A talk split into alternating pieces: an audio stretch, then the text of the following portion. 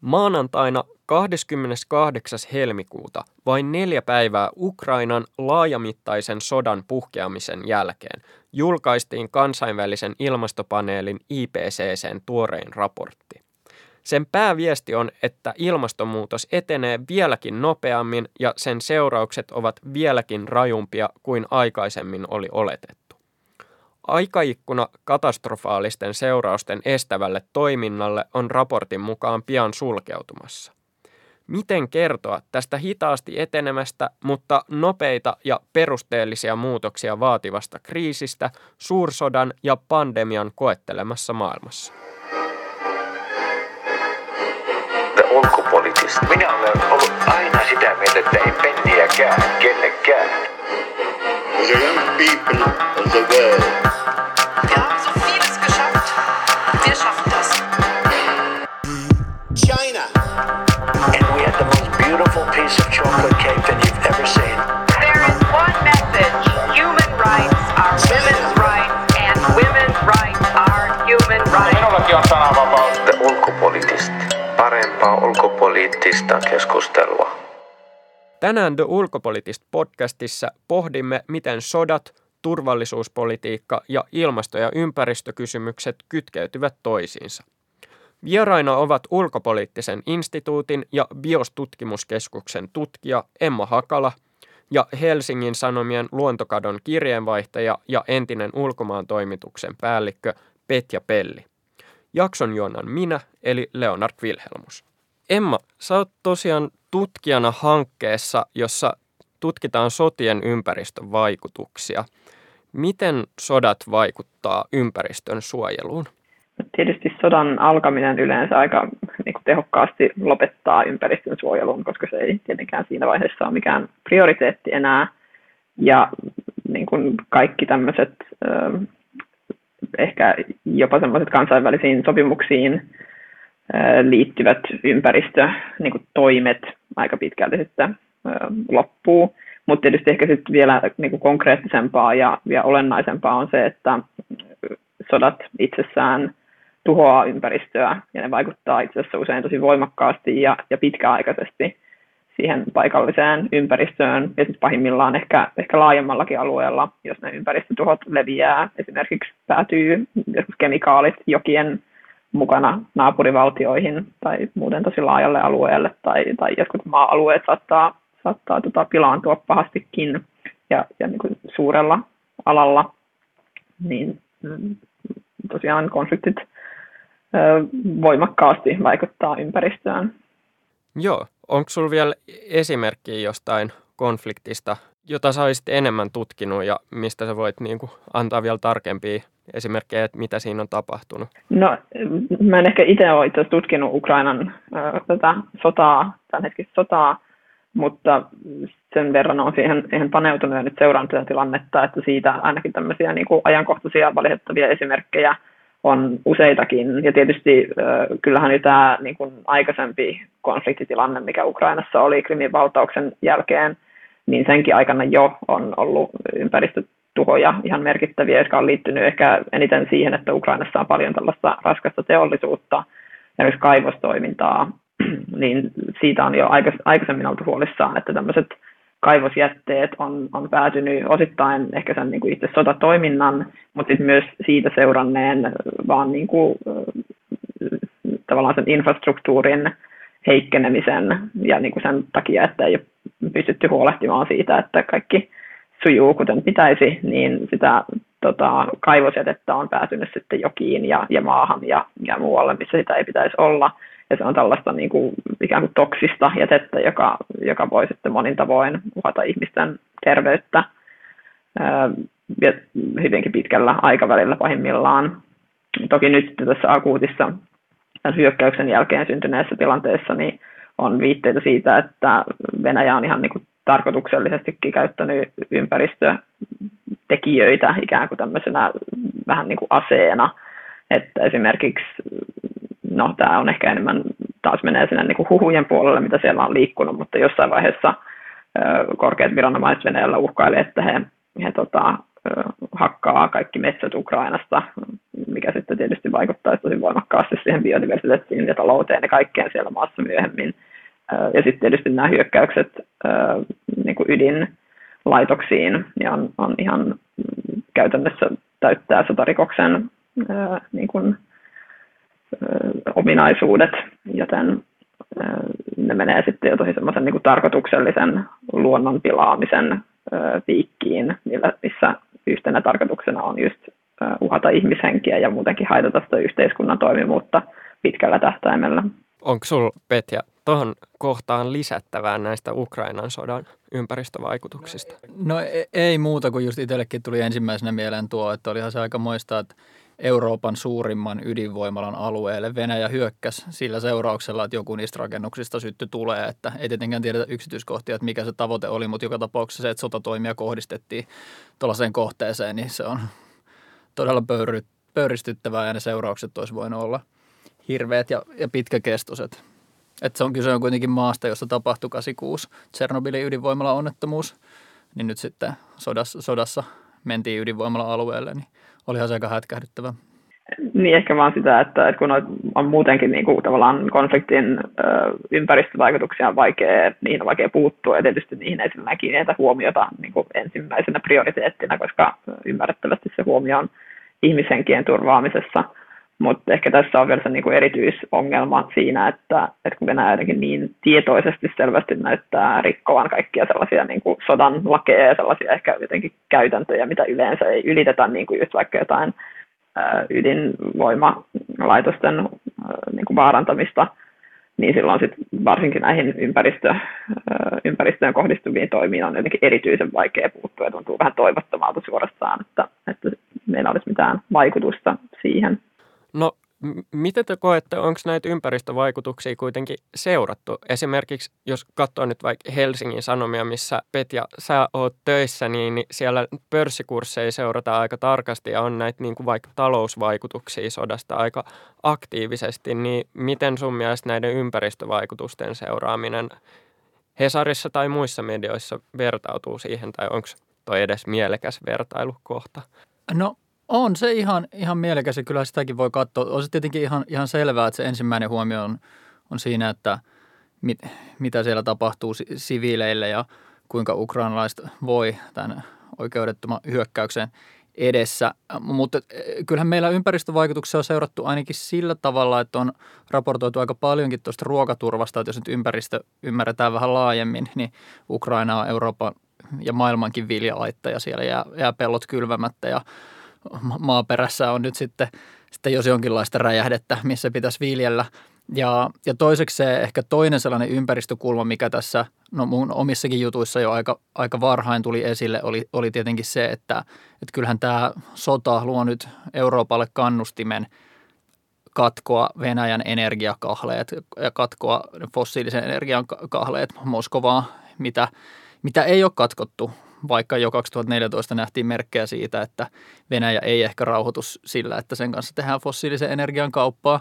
Että sitä tavallaan poliittisen ilmapiirin muutosta on, on kyllä seurattu ja se, sekin on tämän konfliktin ympäristöseuraus, mitä suurimmassa määrin ja hyvin merkittävä semmoinen. Miten sä, Emma, katsot, tota, suhtaudut sä niin optimistisesti, että tässä olisi paikka eurooppalaisille vauhdittaa vihreää siirtymää ja että sillä voisi olla tämmöinen positiivinen seuraus vähän sattumalta siellä sodalla sit ilmastopolitiikalle? Joo, kyllä ehdottomasti on ja on ollutkin mun mielestä nyt jo, kyllä on, on ihan niin kuin laajasti tuntuu, että on jotenkin omaksuttu ja käsitetty se, että, että jos me ei oltaisi niin riippuvaisia nimenomaan tietysti tässä tapauksessa venäläisestä fossiilienergiasta, niin tämä koko sodan asetelma olisi ollut aika erilainen monin tavoin, jolloin sitten totta kai se tavallaan insentiivi edistää vihreitä siirtymää energiantuotannossa on, on tosi paljon isompi. Sitten ehkä eri asia on se, että, että nyt meillä on, me puhutaan tavallaan kahdesta siirtymästä ja kahdesta riippuvuudesta ehkä jollain tavalla. Eli on tämmöinen niin tosi lyhyellä tähtäimellä tehtävä irtautuminen siitä nimenomaan venäläisen fossiilienergian käytöstä – ja sitten toisaalta ehkä vähän pidemmällä tähtäimellä se, mitä oltiin tietysti tässä European Green Dealissa muutenkin tekemässä, eli, eli se niin kuin laajempi energiasiirtymä ja, ja se, että turvataan tota, uusiutuvien kestävien energiantuotantomuotojen käyttäminen ja hyödyntäminen Euroopassa ja just siitä fossiilienergiasta luopuminen. Mutta nämä ehkä joskus voi mennä sitten vähän, vähän ristiinkin siinä, että, että osa varmasti siitä venäläisestä fossiilienergiasta on syystä tai toisesta pakko korvata jollain, vaikka niin kuin Suomen tapauksessa paikallisilla fossiilienergian muodoilla, vaikka nyt turpeesta on, on puhuttu aika paljon, että pitäisikö sen, sen hyödyntämistä jatkaa. Ja mun mielestä tämä, ne lyhyen tähtäimen toimet voi olla ihan perusteltuja niin kuin turvautua sitten näihin fossiililähteisiinkin tässä tilanteessa, kunhan se ei johda sitten semmoiseen vähän niin kuin polkuriippuvuuteen tai semmoiseen, että, että me lähdetäänkin niin kuin investoimaan, ikään kuin jatkamaan sitä riippuvuutta sitten vaikka kotimaisesta tai jonkun muun maalaisesta fossiilienergiasta, että siinä täytyy kuitenkin säilyttää se pitkän tähtäimen tavoitteena se, että ylipäänsä luovutaan fossiilienergian käytöstä onko sinulla Petja kuinka positiivinen niin kuin näkökulma tähän? Uskot sä, että tämä nimenomaan tulee johtaa siihen vihreän siirtymän vauhdittamiseen vai näet se enemmänkin niin, että Euroopassa sitten kompastutaan siihen, että aletaankin hakea öljy jostain muualta ja pistetään vielä muutama uusi kivihiilivoimala pystyyn, jotta saadaan tämä riippuvuus Venäjästä katkaistua, mutta sitten oikeastaan sidotaan meidät sitten jonnekin muualle. No just tämän nimenomaisen kysymyksen kohdalla, tämä, tämä Euroopan vihreä siirtymä, niin mä oon aika optimistinen, että tämä voi olla sellainen vauhdittaja, joka tässä nyt tarvittiin, että saatiin riittävä poliittinen konsensus ja saatiin tähän prosessiin vauhtia, koska jos mä siinä ulkomaan toimittajan työssäni niin aika pitkään seurasin Euroopan asioita ja jos katsoo, niin Euroopan unionin on, se on niin rakenteellisesti muuttunut aina kriisien kautta, että taloudellisetkin rakenteet pantiin uusiksi vasta siinä vaiheessa, kun näytti, että Kreikka alkaa pudota euro, euroalueesta pois, niin sitten tavallaan improvisoitiin myöhään venyneissä huippukokouksissa kokonaan uudenlainen talousjärjestelmä Eurooppaan. Ja, ja tässä, tässä hetkessä on ehkä sillä tavalla jotain, jotain samaa, että, että Euroopan on niin selvästi vaikea uudistaa rakenteita, ellei siinä ole jotain tällaista tuli, tulipaloa, jota sammutetaan. Että siinä mielessä tämä, tämä voi olla sellainen, sellainen hetki. Joo. No sitten toinen niin kuin laajempi kysymys, mihin tämä mun mielestä jotenkin liittyy, nämä niin kuin sotien ympäristövaikutukset on myös sitten tietynlainen jälleenrakennus, mikä seuraa sotaa. Ja sitten siitä tulee ehkä etenkin mieleen tämä toinen, toista maailmansotaa seurannut jälleenrakennus Euroopassa ja Yhdysvalloissa, joka oli tällaista nopean kasvun ja kulutusjuhlan aikaa. Niin mistä me löydetään tarina kestävälle jälleenrakennukselle? No ehkä tuossa tietysti täytyy sanoa aluksi, että Toivottavasti tästä ei nyt tule sellaista kolmatta maailmansotaa, jonka seurauksena me rakennetaan uudestaan koko Eurooppa ja Yhdysvallat ja annetaan uutta Marshall-apua ja, ja näin, näin poispäin. Mutta että, jollain tavallahan toi kestävän niin kuin uudelleenrakennuksen teema on oikeastaan tullut esiin tässä koronapandemiassa. Et, et siitähän niin kuin Joe Biden on silloin tämä amerikkalainen slogani, tämä Build Back Better, että, että nyt kun tehdään koronaelvytystä, niin että laitettaisiin niitä elvytysrahoja sitten vihreän siirtymän kohteisiin ja, ja sama idea, idea on nyt sitten Euro, Euroopassakin, että jos siitä pidetään kiinni, niin, niin sillähän se jo, tai se olisi jo ainakin hyvä alku, mutta mitä tulee sitten tämän sodan jälleenrakentamiseen, niin se kai sitten koskee – enemmän Ukrainaa vai, vai mitä sä Emma tästä? No joo, mä ehkä näen ton, ton silleen, että me ollaan itse asiassa tuossa BIOS-tutkimusyksikössä puhuttu jo niin kuin ennen tätä sotaa ja jopa ennen, ennen pandemiakriisiä tällaisesta ekologisesta jälleenrakennuksesta, jonka ajatus toki niin kuin lainaa siitä toisen maailmansodan jälkeisestä jälleenrakennuksesta, mutta itse asiassa nimenomaan niin, että se välttämättä se jälleenrakennus ei ensinnäkään se ei niin kuin vaadi, me ei puhuta niin kuin sodasta, joka, joka edellyttää sitä, vaan pikemminkin, että me ikään kuin rakennetaan tämmöisen fossiilisiin polttoaineisiin perustuneen järjestelmän raunioille, joka on, on tota, tullut vähän niin kuin tiensä päähän, ja nyt ehkä vielä jotenkin konkreettisemmin tämä Venäjän hyökkäys osoittaa sen, että tämä meidän jotenkin riippuvuus siitä venäläisestä tai mistään muustakaan fossiilisesta energiasta ei enää toimi, toimi ja siitä järjestelmästä on luovuttava. Ja se sitten, koska se kuitenkin on aika iso, iso siirtymä, mikä meidän pitää tehdä, niin sen tota, avittamiseksi tuodaan tällainen niin kuin ekologisen jälleenrakennuksen ajatus, joka itse asiassa sitten ei kuitenkaan perustu välttämättä niinkään sen kulutusjuhlaan sellaiseen, vaan pikemminkin ehkä semmoiseen, niin kuin, että, että pyritään sellaiseen yhteiskuntajärjestelmään, joka, joka toimii ja jossa ihmisillä on, on niin kuin se, mitä, mitä he tarvitsevat ja, ja muuta mutta et, et yritettäisiin ehkä kuitenkin luopua sellaisesta niin kuin jotenkin ylettömästä tavallaan tuhlauksesta ja, ja niin kuin tällaisista asioista, jotka on vähän niin kuin ajanut meidät ehkä nyt, nyt ongelmiin tässä aikaisemmin just ilmastonmuutosta ajatellen ainakin. Siis siinä mielessähän tuo ei ole todellakaan mikään huono, huono vertaus tuo toisen maailmansodan jälkeinen jälleenrakennus, että aika lailla, aika lailla niin kuin samaan mittakaavan rakenteellista rakenteisiin menevää muutosta tässä varmaan tarvitaan, jos aiotaan pysyä – pysyä nyt esimerkiksi siinä puolentoista tai edes kahden asteen polulla lämpenemisessä. Mä haastattelin tuossa jokunen aika sitten Andrew Simsia, joka on tämmöinen brittiläinen taloustieteilijä, joka on tämä ylikulutuspäivä päivän idean isä.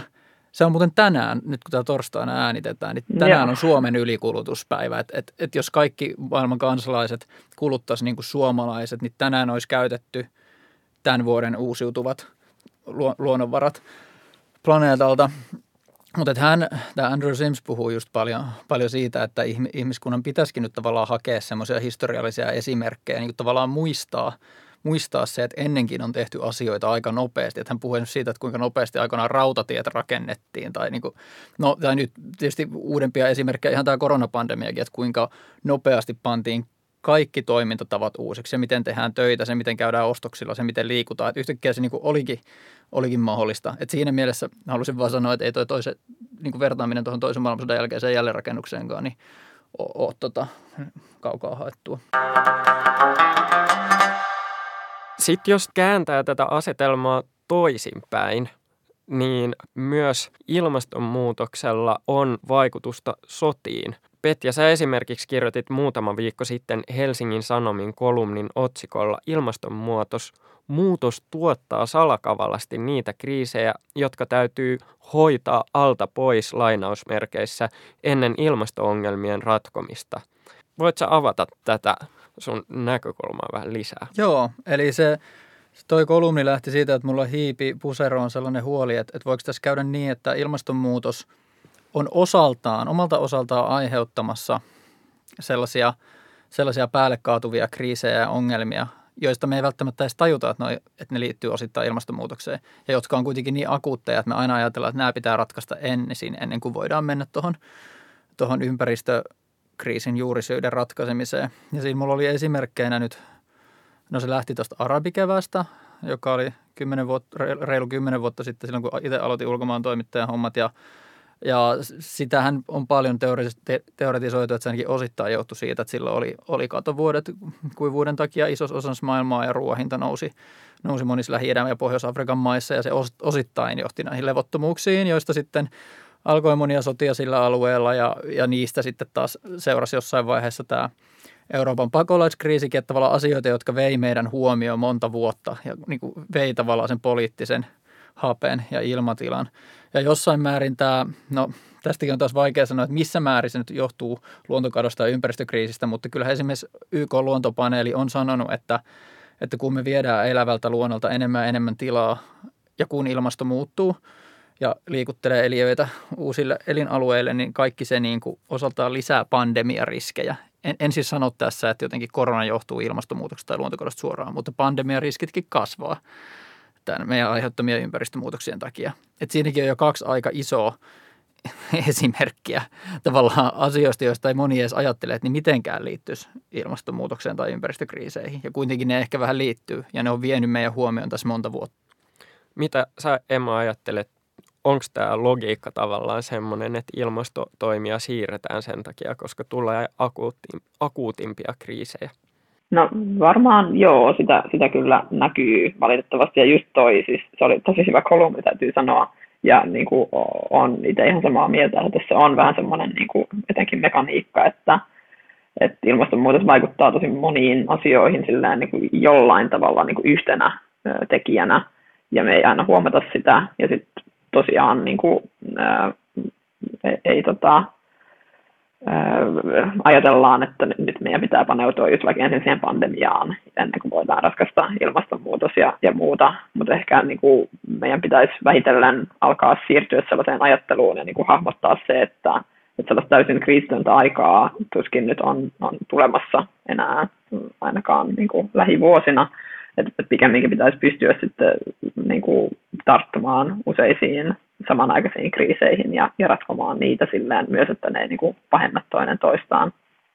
Ja siis jollain tavalla myöskin ehkä päästä siihen ajatukseen, mistä tässä jo aikaisemminkin puhuttiin, että ratkoa näitä ongelmia myöskin niiden kriisien kautta. Että, että esimerkiksi nyt, nyt meillä Suomessa on pulaa lannoitteista johtuen tästä, tästä sodasta, sodasta Ukrainassa – niin nyt voisi olla ihan hyvä aika lisätä sen tyyppistä viljelyä, jossa ei tarvita lannoitteita, siis, siis luonnonmukaisempia menetelmiä, jotka muutenkin olisi parempia sille, koska Suomessakin maatalousmaan tuottavuuskyky ja hiilivarasto laskee koko ajan, koska se, se ei ole ollut kestävää se teollinen lannottaminen. Niin nyt tavallaan siinä olisi silleen kaksi, kaksi kärpästä yhdellä iskulla. Tai että nyt kun me ei, me ei saada enää Venäjältä puuhaketta, jota on käytetty meidän kaupunkien lämmittämiseen ja me, meidän täytyy ehkä lisätä energiaa, energiapuuhakkuita Suomessa, mikä ei välttämättä ole Suomen kannalta, luonnon kannalta valtava ongelma, jos se tehdään fiksusti ja se tehdään harvennushakkuiden yhteydessä, niin siinäkin taas, että miten, miten ne tehdään. Mä tein siitäkin yhden reportaasin, että näitä harvennushakkuitakin voi tehdä sillä tavalla, että, että, että synnytetään vähän monipuolisempia talousmetsiä kuin mitä – mitä Suomessa ennen oli. Että tavallaan, että, että nyt kun sammutellaan näitä tulipaloja, niin sammuteltaisiin sillä tavalla, että, että siinä olisi myöskin nämä ilmasto- ja luontohyödyt mukana. Niinpä. Ja se, mä ehkä vielä just tosiaan korostaisin tota, että, että miten se ilmastonmuutos vaikuttaa näihin eri kriiseihin, koska vaikka niin tutkimuksessakin on siitä riidelty vuosikaudet, että, että aiheuttaako ilmastonmuutos vaikka konflikteja. Ja jotenkin tosi usein niin kuin ihan tutkimuksenkin tasolla jotenkin kilpistyy siihen kysymykseen, että onko ilmastonmuutos ollut se niin kuin ainoa tai jotenkin merkittävin tekijä, joka on laukassut jonkun, jonkun konfliktin, kun sit toisaalta niin kuin harva konflikti varmaan muutenkaan nyt syntyy jostain yhdestä ainoasta syystä, että siellä on aina monia tekijöitä taustalla. Ja sitten ehkä se, se niin kuin, äh, kiistely siitä, että mikä niistä on ollut se kaikkein merkittävin, niin ei välttämättä sitten kuitenkaan ole, ole niin kauhean äh, rakentavaa. Eli se, että me ehkä sen sijaan, että me niin kuin yritetään todistaa joko tai, että, että onko nyt sitä vaikutusta ollut, niin olisi ehkä tärkeää jotenkin tarkastella just niitä sellaisia niin kuin monimutkaisempia dynamiikkoja ja sitä, että mitkä kaikki tekijät nyt vaikka jossain tietyissä olosuhteissa on johtanut mihinkin lopputulemaan, jotta me pystyttäisiin paremmin ymmärtämään just sitä, miten nämä tämmöiset kriisit saa alkuunsa tai, tai pahenee. Ja mä kyllä pelkään, että just tuosta syystä me aliarvioidaan suuresti se, että kuinka paljon kriisejä ilmastonmuutos ja luontokato tulee aiheuttamaan, koska me ei pystytä niin selvästi mistään menneisyyden kriisistä osoittamaan, että toi johtuu nyt varmasti siitä tai toi johtuu pelkästään siitä. Mutta ne on kuitenkin ilmiöitä, jotka vaikuttaa kaikkialla planeetalla ja luo tietynlaista epävakautta ja jatkuvaa muutoksen tilaa kaikkialle planeetalle, niin miten se mukaan ei synnyttäisi konflikteja? Mm. Että tavallaan tässä Niinpä. on ilmastonmuutoksen seuraukset puhuttaessa, kun tiedeyhteisö aivan oikein totta kai hakee aina sitä tieteellistä varmuutta että pystytään niin todella osoittamaan vertaisarvioiduissa artikkeleissa ja aukottomasti ja toistettavasti, että joku johtuu mm-hmm. jostakin, mutta, mutta tota, tällaisissa asioissa sitä ei ehkä ikinä pystytä näyttämään ja sen takia niistä, niistä riskeistä ei puhuta, vaikka ne on Niinpä. toisaalta aika ilmeisiä. Se voi ehkä kääntyä vähän itseään vastaan myös tämä, tämä niin kuin tietynlainen tarkkuus tässä asiassa. No Emma, sä oot tutkinut näitä ähm, tavallaan ilmaston ja turvallisuuden ää, risteyskohtia tai etenkin sille ilmastonmuutosta ihan turvallisuuskysymyksenä. Mikä, mikä tämä linkki on sun tutkimuksen perusteella? Joo, no sitä on toki tässä sivuttukin jonkun verran, mutta koska se on, kuten on todettu nyt tässäkin, niin ne vaikutukset on ja ne yhteydet on niin laajoja ja monimutkaisia, niin mä ehkä itse yrittänyt vähän sitä hahmottaa paremmin sellaisella, että mä oon ikään kuin jaotellut nämä ö, jonkunlaiset niin kuin, ö, keskinäissuhteet niin kuin kolmeen eri kategoriaan. Eli yhtäältä on tällaiset niin suorat vaikutukset, mitä ilmastonmuutoksella on turvallisuuteen. Eli ne on ihan näitä niin kuin myrskyjä ja, ja tota, tulvia ja muuta sellaista, mitkä suoraan vaarantaa ihmishenkiä ja, ja niin kuin ihmisten hyvinvointia ja ehkä infra, infrastruktuuria ja tällaisia asioita. Mutta niiden lisäksi on tämmöisiä, mistä mä puhun ketjuuntuvina vaikutuksina, eli niissä tämä ympäristötekijä tai ilmastotekijä yhdistyy sitten johonkin just tämmöisiin ää, niin kuin poliittisiin tai taloudellisiin tai sosiaalisiin ää, tekijöihin, ja sitten ikään kuin niiden ää, niin kuin voimistavana tai, tai avittavana ää, muodostaa tämmöisiä ää, niin kuin kehityskulkuja tai vaikutusketjuja, jotka usein vielä niin kuin ylittää maarajat ja saattaa olla hyvinkin globaaleja, ja niitä on myös tosi vaikea silleen, silleen hahmottaa ja saa sitten ennustaa jotenkin, jotenkin ennalta. Ja sitten näiden lisäksi on vielä siirtymävaikutuksia, jotka sitten taas liittyy siihen juurikin siihen ilmastonmuutoksen hillintään ja, ja siihen, miten iso ikään kuin muutos ja, ja niin kuin semmoinen rakenteellinen ö, yhteis, koko yhteiskuntaa käsittävä niin kuin projekti sen ikään kuin pitää olla. Et vaikka toki tämä ei tarkoita, etteikö ilmastonmuutosta pitäisi hillitä, mutta se just, että, että se haaste, mikä meillä siinä on, on niin iso ja, ja ne muutokset niin isoja, että se väistämättä aiheuttaa myös jotain tämmöisiä niin kuin yhteiskunnan turvallisuutta ää, haastavia ää, vaikutuksia – että just vaikka jotain tämmöisiä poliittisia vastakkainasetteluja joko maiden sisällä tai sitten maiden välillä, niin kuin ehkä nyt tässä, tässä tota, Ukrainan sodassa osaltaan nähdään, vaikka ei missään nimessä väitä, että, että jotenkin tämän sodan niin kuin päällimmäisenä syynä jälleen olisi, olisi nämä energiakysymykset, vaan, vaan kyllä siellä on niin kuin ihan, ihan muut asiat, jotka, jotka siihen hyökkäykseen on johtanut niin kuin pääosin, mutta tämä on yksi sellainen niin kuin taustatekijä siellä just mahdollisesti taustalla. Mutta just se, että, että tavallaan niitä vaikutuksia on ainakin kolmenlaisia. Mä nyt ja, jaottelen ne itse tolleen, mutta varmasti muitakin tapoja niitä käsittää on. Mutta tämä ehkä usein jää jotenkin niinku huomaamatta ja puhutaan just enemmän ehkä vaikka niistä suorista vaikutuksista ja, ja unohdetaan vähän se, se globaali ää, ulottuvuus, mikä, mikä näissä on. Tuo on hyvä, hyvä pointti ja just olin sanomassa samaa tuohon kolmanteen luokkaan liittyen, että kun on pakko muuttaa – yhteiskuntaa paljon ja tehdä nopeita muutoksia ja Eurooppa niitä on etunenässä tehnyt, niin sekin, sekin sitten taas itse saa johtaa tietynlaiseen kitkaan globaalissa järjestelmässä. Ja, ja kyllä se tosiaan on samaa mieltä, että se, se tähän niin kuin Ukrainan sodankin kontekstiin liittyy, vaikka ei ole sen syy, mutta että Venäjä nyt, ja siis varsinkin Putinin Venäjä ja Putinin hallinto on täysin – riippuvainen fossiilisista polttoaineista ja on rakentanut vallassa pysymisessä sen varaan, niin on se tavallaan selvää, että he ei ehkä koe itseensä niin kuin oloaan kovin turvalliseksi keskellä sellaista muutosta, jossa heidän tärkein fossiilisten polttoaineiden markkina-alue niin irtautuu niistä. Että tavallaan nyt heillä oli vielä se aikaikkuna jolloin heillä oli tietty tai voimakaskin vipuvarsi ja vaikutuskeino Eurooppaan tämän, tämän tota fossiilisen, fossiilisen yhteyden kautta ja Eurooppaan menevien kaasuputkien kautta ja myöskin hetki, jolloin he edelleen saa paljon sotakassansa tuloja fossiilisista polttoaineista. Että kyllä se tähän kontekstiin kuuluu ehdottomasti.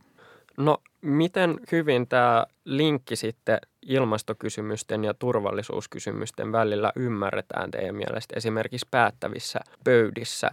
Miten hyvin esimerkiksi Suomessa ollaan tähän varauduttu tai muissa maissa? No, mä voin ehkä osaltani sanoa, että kun on jonkun verran ollut niin kuin tekemisissä just jotenkin päättävien tahojen, vaikka niin kuin turvallisuusviranomaisten ja, ja, ja muiden sellaisten tämän aiheen kannalta olennaisten toimijoiden kanssa, niin kuin nimenomaan just ilmastonmuutoksen osalta, niin mä sanoisin, että se, se niin kuin tietoisuus kyllä kasvaa koko ajan. Et ehkä vielä joskus joitakin vuosia sitten tuntuu, että, että sitä ymmärrystä ei oikein ole ja että, että ilmastonmuutos nähdään ehkä vähän semmoisena niin kuin,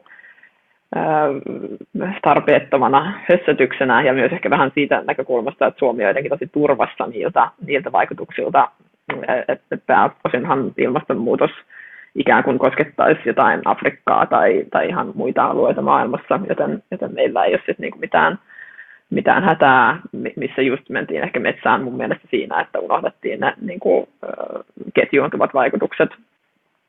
Mutta tosiaan niin kuin nyt näkisin kyllä jotain, jotain muutosta tässä, että ehkä vieläkään meillä ei ole mitään sellaista niin kuin systemaattista ennakointia vaikka just tämmöisellä niin kuin vaikutusketjujen seurannalle tai, tai muulle sellaiselle, mitä, mitä mä ehkä itse toivoisin, että olisi, mutta ei sellaista kyllä ihan hirveästi ole missään päin maailmaa tietääkseni, että ehkä Suomi toki voisi olla jonkunlainen niin pioneeri tässä, jos, jos tämä asia otettaisiin tosi voimakkaasti haltuun, koska meillä kuitenkin on aika sellainen voimakas ennakointi ja kokonaisturvallisuusajattelu, että siihen sopisi mun mielestä aika hyvin tämmöinen ilmastoturvallisuuden parempi ymmärtäminen ja, ja myös se olisi erittäin tarpeellista. Mutta ehkä tässä niin kuin lähivuosien aikana tämä kehittyy mahdollisesti. Mä en tiedä, mitä mieltä Petja on tästä. No, ei mulla tuo muuta lisättävää ole, että kyllä se tosiaan Suomi-brändiin sopisi. Että nyt oli just Financial Timesissa oli iso juttu siitä, että kuinka mallikelpoisesti Suomi on Suomi on varautunut sotaan ja Venäjän uhkaan. Ja niin kuin huoltovarmuuskeskuksen varastoilla kehuskeltiin korona-aikaakin, vaikka ne ei ehkä ihan vastannut huutoon, mutta, mutta kuitenkin siis Suomessa on ihan oikeastikin tällainen kokonaisturvallisuusajattelu ja varautumisajattelu. Mutta varmaan siinä olisi varaa tämän ilmastonmuutoksen osalta sitä, sitä niin kuin päivittää ja kasvattaa. Tällainen varautuminen sotilaallisiin kysymyksiin on usein tällaista – tai kat- nähdään usein sellaisena niin kuin ns. kovana turvallisuuspolitiikkana ja sitten ilmasto- ja ympäristökysymykset on pitkään ollut tietyllä tavalla pehmeitä.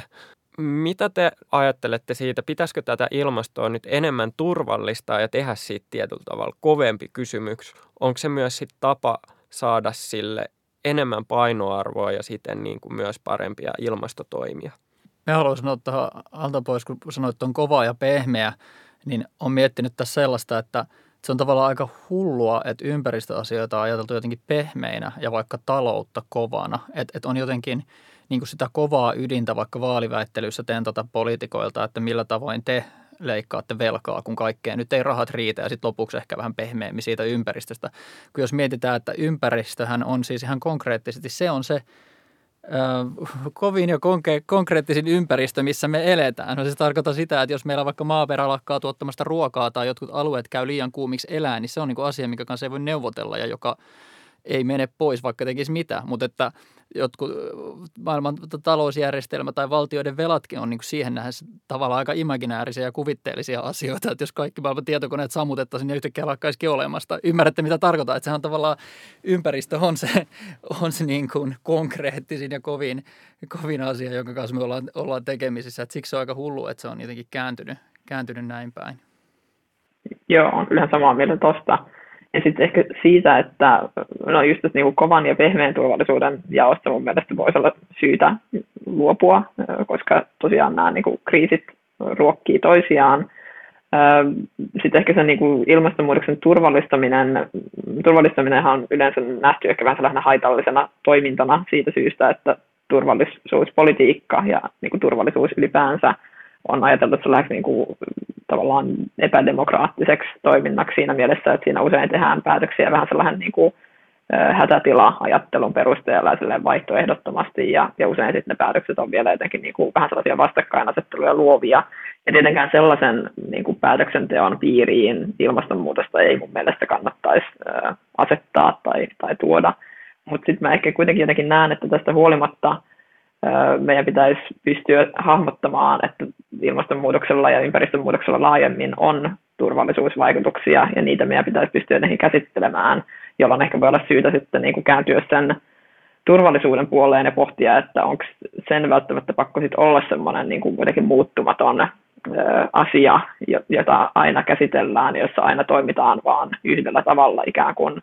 että et pikemminkin ehkä pitäisi nähdä mun mielestä niin, että tässä yksittäisessä asiassa ainakin, eli ilmastonmuutoksen suhteen ja siihen liittyviin kriisiin varautumisessa, niin niillä turvallisuustoimijoilla ja tavallaan turvallisuussektorilla voisi olla syytä jotenkin ikään kuin konsultoida muuta yhteiskuntaa ja asiantuntijoita, joilla on enemmän tietoa näistä niin kuin ilmastonmuutoksen vaikutuksista, ja jotka voisivat auttaa just siinä niin kuin siihen paremmin varautumisessa. Eli tavallaan ehkä niin kuin toivoisin sellaista turvallisuussektori jotenkin niin kuin avautumista tämän yhden asian käsittelyn osalta. En mitenkään tarkoita, että jotenkin semmoista perinteisestä turvallisuusajattelusta muuten pitäisi, pitäisi luopua täysin tai että se olisi jotenkin aihe, aiheetonta, mutta, mutta että, että tässä on nyt sellainen niin kuin jotenkin uusi uhka, joka pitäisi jollain tavalla pystyä niin kuin turvallisuuden piirissä käsittelemään.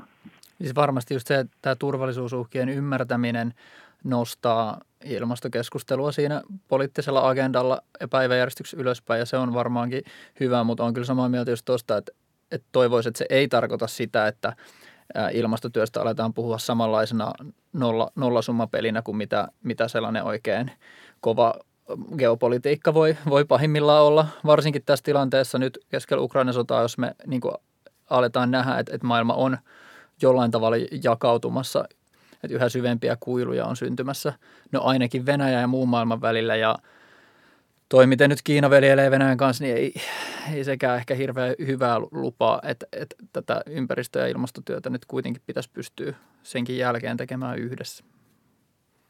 Kyllä. Ja just ehkä tommonen, niin epädemokraattinen sanelupolitiikka nimenomaan, mutta vaan niin kuin sen ilmastonmuutoksenkin saralla kasvattaa helposti niitä vastakkainasetteluja, koska se ei välttämättä niin kuin johda parhaisiin mahdollisiin tuloksiin kaikille mahdollisille yhteiskunnan ryhmille ja, ja niin kuin jäsenille, vaan tota, usein epädemokraattisilla ratkaisuilla päädytään tosi epä, epäihanteellisiin tuloksiin. Et, et siinä mielessä voi ehkä ajatella, että me ollaan jollain tavalla epäonnistuttu, jos me joudutaan tekemään ilmastopolitiikkaa vähän sellaisena niin kuin vaihtoehdottoman hätätilapolitiikan muotona. Kuuntelette ulkopolitistin podcastia, jossa tänään keskustellaan ilmasto- ja ympäristökysymyksistä sotien koettelemassa maailmassa. Vieraina ovat Petja Pelli Helsingin Sanomista ja Emma Hakala ulkopoliittisesta instituutista ja biostutkimusyksiköstä. Puhutaan vielä vähän mediasta, koska media vaikuttaa ihan tosi keskeisesti siihen, millaisena nämä ilmastokysymykset oikeastaan nähdään ja miten nämä niin kuin julkisessa keskustelussa linkitetään turvallisuuskysymyksiin vai jääkö, jääkö se linkki sitten tekemättä? Miten median tapa käsitellä ilmastoa on teidän mielestä muuttunut viime vuosina? Mä oon tässä kysymyksessä varmaan pukki kaalimaan vartijana, koska olen itsekin sitä ollut tekemässä, mutta no, no siis Hesarissa iso muutos oli tietenkin nyt, nyt se, että viime syksynä me entisestään lisättiin meidän ympäristöuutisointia äm, kaikin puolin. Ja silloin me itse asiassa puhuttiin siitä, että onko tuleeko meille joku ympäristöosasto, jota kasvatetaan, mutta sitten aika äkkiä päädyttiin siihen, että, että, että nykyaikaisempi tai parempi tapa on se, että sitä näkökulmaa tuodaan niin kuin kaikkien aiheiden uutisointiin, että se ei ole joku erillinen pikkusektori, vaan että se, se näkökulma on, on mukana niin kuin kaikessa. Että ehkä se on ainakin yksi, yksi muutos. Joo, mun mielestä jotenkin ilmastouutisointi on, on kyllä muuttunut tosi paljon ihan viime vuosien aikana just siihen suuntaan, mitä, mitä Petja sanoi. Et ehkä toki tiedän, että, että monen mielestä silti pitäisi vielä enemmän olla jotenkin sitä, että kaikissa vaikka esimerkiksi talousuutisissa tuodaan aina se, se ilmastokulma ikään kuin mukaan siihen keskusteluun – mä en tiedä itse, että onko se aina niin, niin kuin välttämätöntä, että, että tai, tai siis olen, sitä mieltä, että, että niin kuin tosi monessa jutussa sen ilmastonmuutoksen tuominen, että miten vaikka joku niin kuin, lentoyhtiöiden joku pelastaminen konkurssista, että minkälaisia ilmastovaikutuksia tällä mahdollisesti on, tai miten se vaikuttaa siihen, että, että meidän pitäisi ehkä pikemminkin niin kuin pyrkiä pääsemään eroon niin kuin siitä massiivisesta lentoliikenteestä, ainakin sen päästöistä, mutta emme välttämätta ajattele myöskään, että niin kuin ihan joka jutussa jotenkin semmoisena niin kuin pakollisena, vähän niin kuin jotenkin näin kiintiö ilmastomainintona pitäisi, pitäisi aina tuoda joku, joku seikka esiin, että sekin menettää ehkä vähän sit merkityksensä. Että ehkä semmoinen vaan sen ymmärtäminen, että miten voimakkaasti ilmastonmuutos liittyy ja tulee jatkossa entistä enemmän liittymään vähän kaikkeen, niin sitä ehkä, ehkä voi vielä jotenkin lisätä ja se on musta niin kuin just varmasti tärkeää myös tuoda lukijoille se, se ymmärrys, että itse asiassa aika harva asia nykyään on jotenkin kokonaan erillään ilmastopoliittisista kysymyksistä. Kyllä. Ja ehkä ihan yhtenä esimerkkinä niin kuin tästä muutoksesta on, on, se, että jos ajattelee viime eduskuntavaaleja, niin niistä alkaa olla aikaa, mutta 2019, niin itse ainakin muistan, että silloin puhuttiin, että nämä oli melkein ilmastovaalit, että siitä puhuttiin paljon. Ja neljä vuotta aikaisemmin ei, ei olisi todellakaan tullut ne taas ne velkakellovaalit just. Että et, et siinäkin välissä tapahtui iso muutos. Paljon on puhuttu myös tästä ilmastohätätila- ja ilmastokriisisanasta ja ehkä pikkasen jo sivuttiin tuota aiemmin, mutta nyt vielä tälleen niin kuin median tai viestinnän näkökulmasta, niin onko nämä teidän mielestä tehokkaita tapoja tuoda tätä jotenkin toimien kiireellisyyden tarvetta esiin esimerkiksi mediassa tai vaikka poliittisessa keskustelussa laajemmin? Niin, mä en tiedä, mitä, mitä meillä Petja on tästä. Varmaan osaa paremmin analysoida just mikä niin kuin mediassa tavallaan toimii. Jotenkin mä oon ehkä itse vähän vierastanut jotenkin sitä ajatusta, että jos me vaan puhuttaisiin ilmastonmuutoksesta jollain eri termillä, niin, niin sitten tämä asia menisi, menisi perille. Toki mä ymmärrän sen ehkä niin kuin retorisen keinon siinä, että, että, niin kuin, että, että jos asia saadaan kuulostamaan niin kuin hälyttävämmältä tai jotenkin akuutimmalta, niin silläkin voi olla joku, joku vaikutus. Mutta ehkä siinä on vähän vaarana se, että siitä tulee vaikka jostain ilmastohätätilasta ja näistä julistuksista, mitä jotkut esimerkiksi kaupunkien valtuustot tai jotkut maat on tehnyt, niin se lopulta ehkä niin kuin merkitsee aika vähän, että se ei välttämättä sitten kuitenkaan tarkoita sitä, että sitä ilmastopolitiikkaa tehtäisiin. No tästä vaan ehkä vähän siihen kysymykseen toisaalta, että halutaanko me edes sitä, että sitä tehtäisiin sitä niin kuin hätätilapolitiikkana, että onko siinä niin kuin senkään puolesta järkeä, mutta, mutta sitten varsinkin ehkä silloin, jos, jos niin kuin julistetaan ilmastohätätila ja sitten toisaalta niin kuin se ei vaikuta mihinkään päätöksentekoon tai mihinkään mitenkään, niin sitten se kyllä lähinnä mun mielestä niin kuin tuntuu ehkä vähän kikkailulta jotenkin.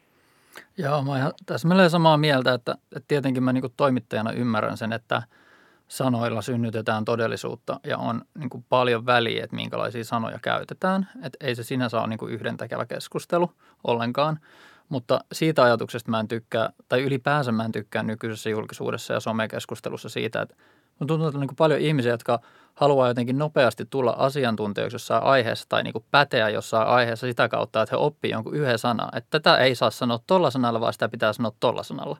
Ja sitten ne muistuttelee ympäriinsä, että miten voi olla mahdollista, että Hesarissa vieläkin käytettiin sanaa ilmastonmuutos eikä ilmastokriisi ja muitakin oikoo siellä. Niin kuin, että se on, miten mä nyt tämän sanoisin, että ei, ei se tosiaan se, se, se eri sana niin kuin välttämättä, et, et, et, musta paljon tehokkaampaa on niin kuin kertoo, että, että mitä tapahtuu, että mitä se sana pitää sisällään. Oli se nyt sitten ilmastonmuutos, joka on ihan hyvä yleissana, tai oli se sitten ilmastokriisi, joka ehkä korostaa sitä akuuttiutta, mutta että mitä, mitä konkreettisesti tapahtuu, minkälaisia muutoksia on Suomessa, minkälaisia maailmalla. Että se, että kommunikoidaan niin kuin selkeästi sitä sisältöä. Tai sitten jos on kyse poliitikoista, että tehdään jotain konkreettisia toimia, niin se on paljon vaikuttavampaa kuin sen tietyn sanan käyttäminen. Joo.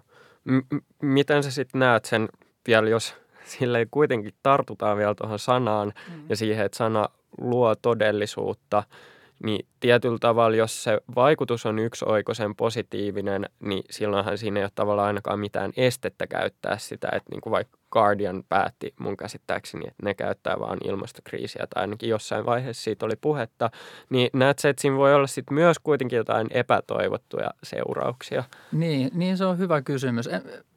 Siis mä oon koko toimittajaurani ja niin kuin vastustanut sellaisia niin kategorisia päätöksiä, että jotain, jotain isoa monimutkaista ilmiöä saa sanoa vai jollain yhdellä sanalla. Tai sitten pitää tosi tarkkaan harkita, että mä miettisin, että se olisi niin kuin, tavallaan sen konteksti, konteksti kuitenkin määrittäisi, että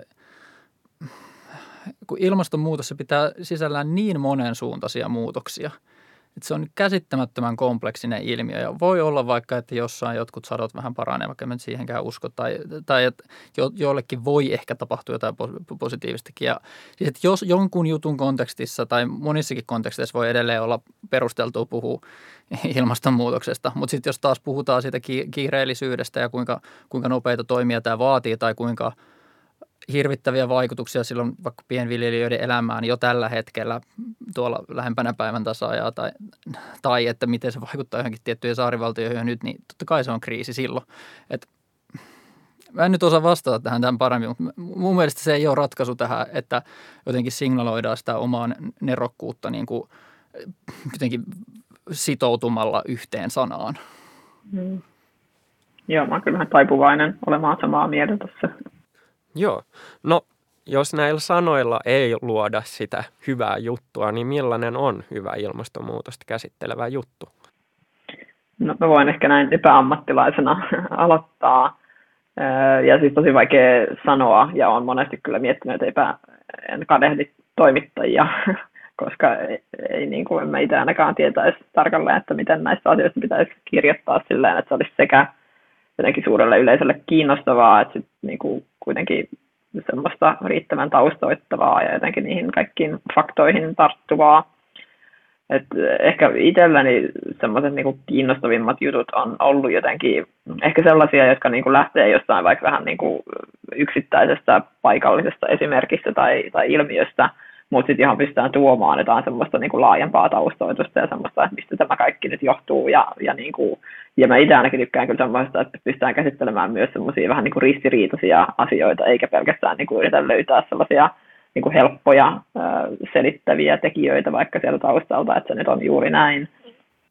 Tuleeko sinulle jotain esimerkkiä mieleen jostain jutusta, joka on tehnyt vaikutuksen?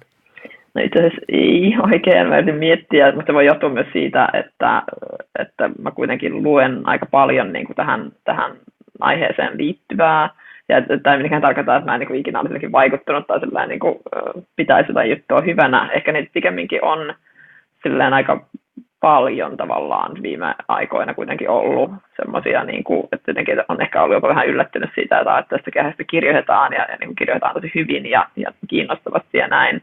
Että ehkä semmoisen yhden jutun sijaan mä, mä niin kuin sanoisin, että mä oon ollut ainakin tosi ilahtunut ja niin kuin vaikuttunut just siitä, että, että miten Hesarissakin on kuitenkin ollut tämmöinen ajatus siitä, että on joku ilmastokirjeenvaihtaja ja niin kuin annetaan tälle asialle tilaa vähän, vähän laaja-alaisemmin, niin se on musta ollut en nyt halua mitenkään jotenkin nuoleskella tässä, mutta, mutta se on kuitenkin jotenkin tärkeää ja, ja tuntuu, mm. tuntuu hyvältä. Mm.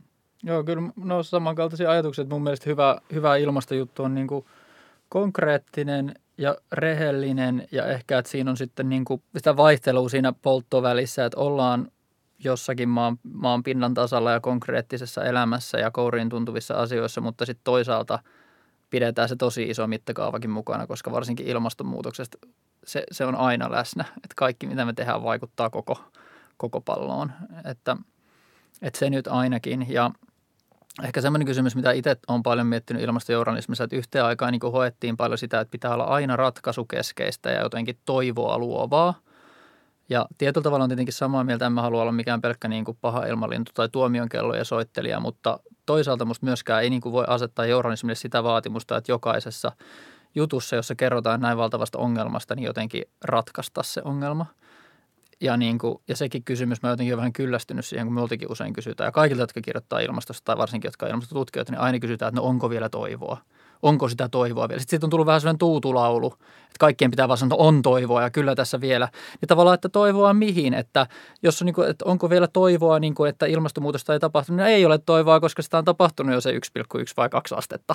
Ja ne seuraukset on jo nyt täällä ja on käynnistetty paljon seurauksia, joita, jotka on jotka, joita ei voi enää pysäyttää, niin tiettyjen jäätiköiden sulamiset ja muut. Että siinä mielessä ei ole toivoa.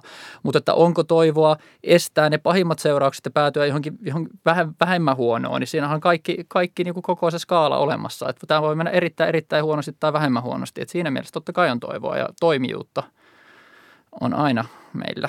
Tuleeko sinulle joku esimerkki mieleen jostain hyvästä jutusta, joka on jotenkin säväyttänyt ja ollut riittävän konkreettinen ja luonut ehkä ripauksen toivoakin. En me, siis, mä osaan, nyt me, mä huonosti valmistautunut, mä en muista näitä, niin mä, mä seurannut muutamaakin ilmastotieteilijää, jotka, jotka tota, hyvin, hyvin näitä selittää ja vastailee niin kuin lukio, lukijoiden tai katsojien kysymyksiä. Et siitä mä jotenkin tykkään, jos siinä on semmoinen joku niin henkilökohtainen ja selittävä ote ja, ja kontakti, niin sen vuoro, vuorovaikutteisuus – ei ole nyt yhtään nimeä, nimeä tähän heittää, mutta sitten kyllä mä kaiken tota, omaa hyväisyydenkin uhalla nyt suosittelen myöskin yhtä omaa juttua, niin, joka, joka tuossa viime, viimeisen isompi juttu, mä olin tota, Pariisissa katsomassa, kun siellä aiotaan nyt istuttaa 170 000 puuta Pariisin kaupunkiin kaduille ja eri aukioille.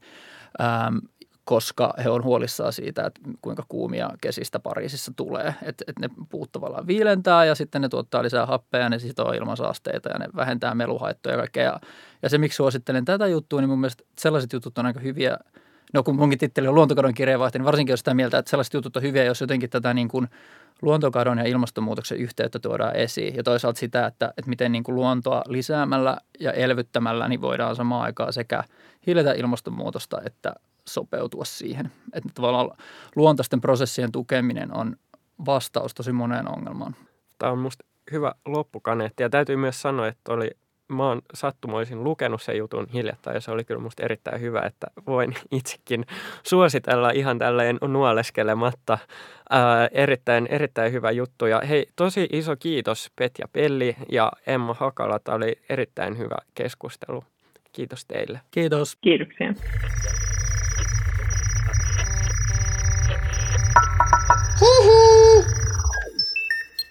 Jak żebyś te?